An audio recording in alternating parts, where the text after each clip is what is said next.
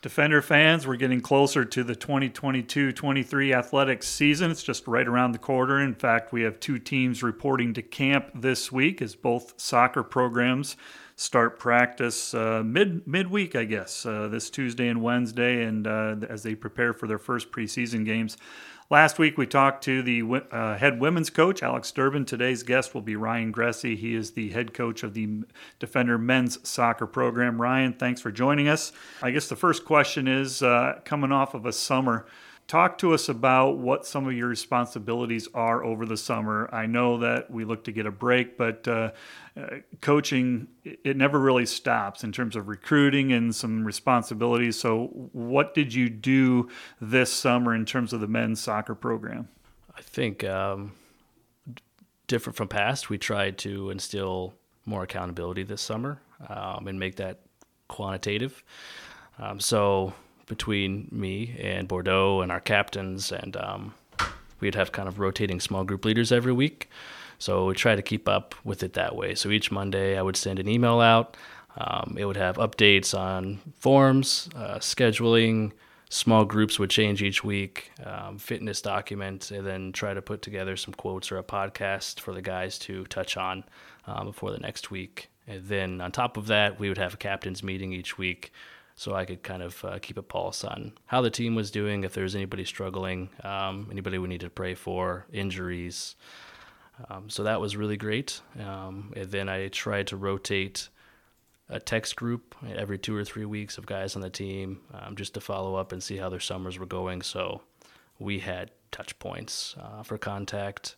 Um, so they felt comfortable either coming into the program or with what we were doing and um, what expectations were. And we could also ask how their summers were going, what they were doing, um, maybe where where they were interning, however that kind of looked. So um, it was good, honestly. Um, and then you throw in recruiting, a little bit of that. We were on the road a bit. Uh, we had a camp at the end of the summer, and thankfully at the end of June, my wife and I got away, and we were able to kind of shut everything down for a week. But outside of that, we kept we kept relatively busy. What are your expectations for the players? Is it more you got to stay fit, guys? You got to come uh, once preseason hits. You got to be fit, or is there also an expectation uh, about um, you know work with the ball, ball uh, skills, individual development, and maybe get involved in some leagues wherever they're from? I'd say they kind of go hand in hand. Fitness definitely is key. We show up tomorrow and um, we start training Wednesday, and then we play Morningside on Saturday. So um, you're very likely to injure yourself if you haven't done what you've needed to over the summer to build your base. Um, on top of that, I think we had we have 31 arriving. I would say we had half of them at least were in some sort of league um, over the summer. We had a few guys play NPSL, UPSL. Um, the guys overseas were still kind of ending a season and then starting another preseason with a different team. Um, and then you throw in the other various guys that were involved in like local leagues. So that was really good for us this year in terms of just participation and trying to to build for for this week. One of the things you did this summer was you hired an assistant coach, familiar face, as he was part of the program the last couple of years as well. You secured Eric Bordeaux as a, as a, as your assistant. Talk about what Eric means to the program.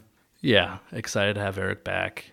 You know, off mic we've talked about this quite a bit, but he's been a piece of building. You know, first off, when I came in as a GA, he was a senior, and um, we got to experience all of the change together, you know, alongside Mac that first year, and just trying to navigate what college coaching looks like because um, it was all very new to us.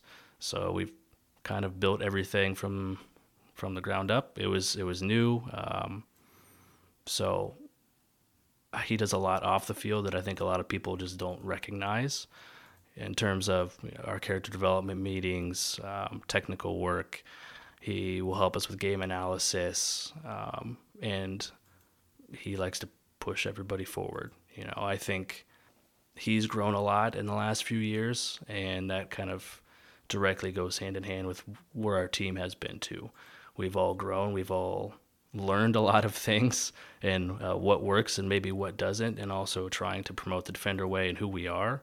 And he's a great addition to continue that forward. I hope that does justice. Um, we are both really excited to have him back, and the guys are as well. Across the way, uh, the American State Bank Sports Complex continues to be built, set to open uh, later on this year or early next year. And I think you'll have some duties or some responsibilities with that. And also, it's going to impact your program too a nice space for you to play and practice, especially in the spring. What, what do you see as the impact of that, and what are your roles and responsibilities with that new complex? Yeah, so Kerry was hired uh, early June.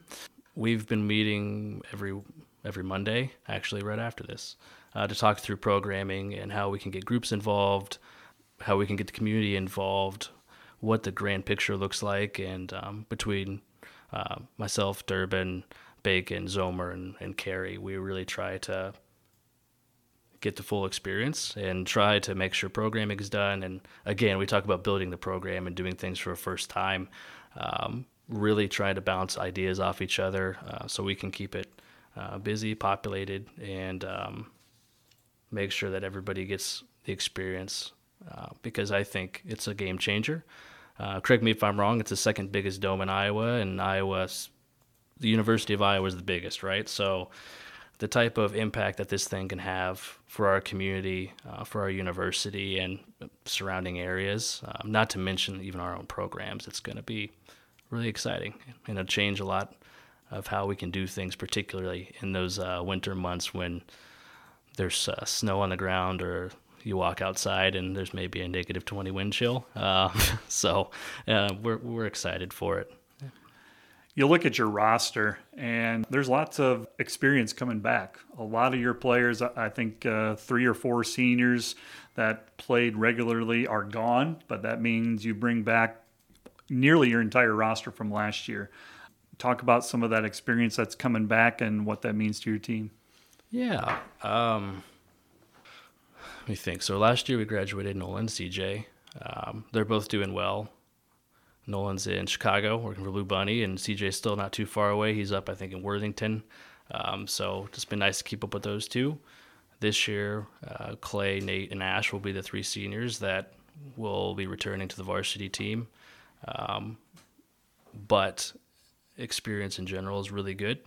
So I'm trying to think who's still there. We have 15 guys, I think, uh, when we talked that had some sort of uh, time last fall and then a couple that came in the spring that kind of already have been integrated, uh, implemented uh, to what we're trying to do, where the program is going, how we want to play, um, and that's what we spent a lot of our spring on of just hashing some of those things out and trying to do it um, in more depth. So, yeah, we're excited. I think experience is good. We've been young for the last, I feel like, two years. Um, we still have a, a, pretty big freshman class, um, but a lot of those guys um, have had the opportunity to grow up in the program, and now those those players in particular, um, junior senior class, have the opportunity to to lead, to step up, to bring those younger guys along, put arm over the shoulder, and um, really show them what what it is to be a student athlete at Dordt, and um, help them get integrated into the community here we were talking just before we went on the air, and uh, even though you have plenty of experience back, it is a young roster. You're talking about lots of sophomores, uh, a big freshman class, some juniors, and and so there is still some youth. And uh, with that, uh, you got to be excited for the future of this program too. Oh, definitely. Um, I think consistency will be the challenge. We do have a lot of young guys who are really talented, but college soccer and the GPAC in particular are very difficult. Um, you know, there was a time where I came in and it was kind of like two or three teams ran the conference, and now every conference game you show up, anybody can upset anybody. Um, so you really have to be on the same wavelength um, and consistent throughout the season. And the teams that are are typically the ones that are still floating around at the end with an opportunity to play in the postseason. I look at the numbers, and you got three guys, and I'll just name them uh, Blake Hansen, Phil, and Ethan Knott. They did a lot of your goal scoring last year, and all three of those guys returned. So offensively, you have some pieces there to work with. We do. And I think, you know, we talked about Tyson off air. we've also brought in a few players that we think uh, can hopefully balance the load for us. You know, uh, we can't just depend on three guys to do all of the heavy lifting. Um, you know, for whatever reason, sometimes you come across injury or um, you kind of run through a dry patch and you need some confidence. Um, having other people that can help with the output or help in creating chances can make a difference. You know, and on the flip side of that, defensively, we have to get a lot better. I think the last few years, we've um, defensively not looked good in transition. So, one, it's addressing that problem, and, and then two, it's can we create more chances and can we take the load off those two or three guys that you know really were our output last year, so we can spread the load around and hopefully have a more balanced front going forward. So let's talk about some of the logistics of this week. This is your preseason week. Uh, many of your athletes are on campus. I saw quite a few of them at our church yesterday. It was good to see them there. How many guys are you bringing in this week, and when do activities start for your team? There are 31. Um, we start checking in tomorrow morning, and then we have the group lunch at noon, uh, which will be exciting. And then tomorrow afternoon, they're going through Sparta Science and so we have baselines on everybody where they're at um, and have some scores put in so our ATs and, and Kyle Van White can look at those numbers. And then um, we have a team meeting right after dinner, and then we'll jump right into the fitness test tomorrow night. So busy first day, um, but after that, I'd say it's more of a consistent flow of we'll have training in the morning um, after breakfast, then we have lunch team meeting to go over kind of um, our principles and methodology and where we want to go. And then dinner, and then evening we'll have another training session up until Saturday. And um, yeah, that will be the first challenge to see where some gaps are, hopefully, before we play our first official game. Saturday is a, a scrimmage against Morningside. That is home, I believe. Yep. And what time would that be for our fans out there? Uh, four o'clock is the plan. Okay, and then so that's the first competition, and then a short turnaround. Then you had to make a trip out to Colorado for uh, the actual season starting.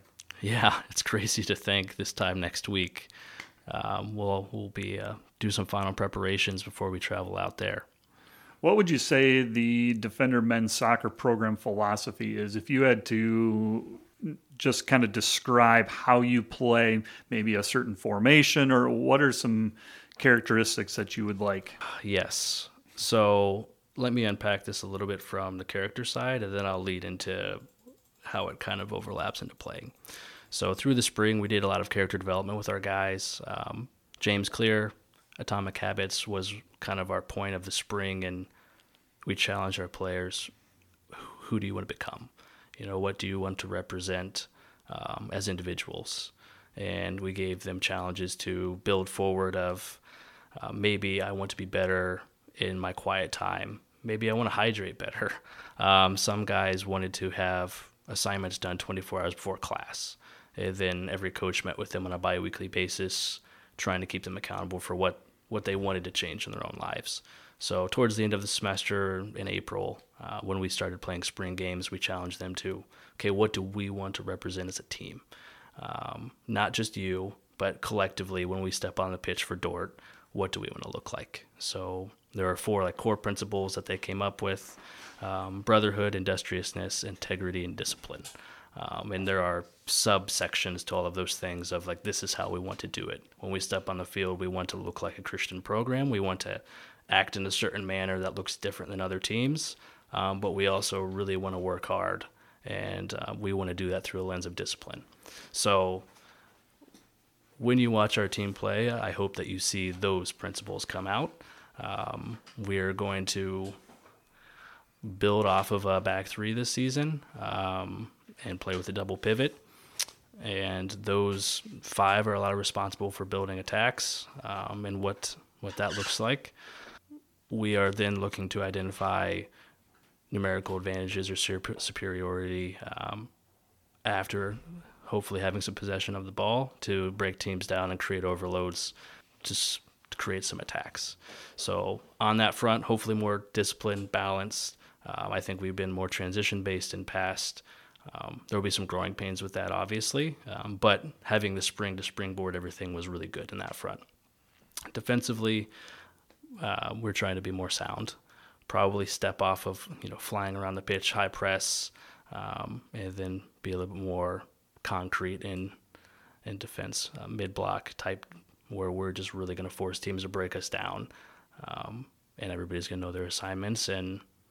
W- hopefully, um, you know, we're not giving too much away, but we're going to try to dictate things on our term rather than adjust things from game to game, um, at least in big sweeping motions. And there will be sometimes it looks really good, and sometimes we'll have to iron things out. But those are always uh, opportunities to grow. And where we want to go as a program is trying to identify players that can do those things, and then uh, develop them once they get here, and hopefully put them into some roles that are meaningful. So if I ask you next Tuesday if if it's been a successful preseason and why, what does it have to be to be successful?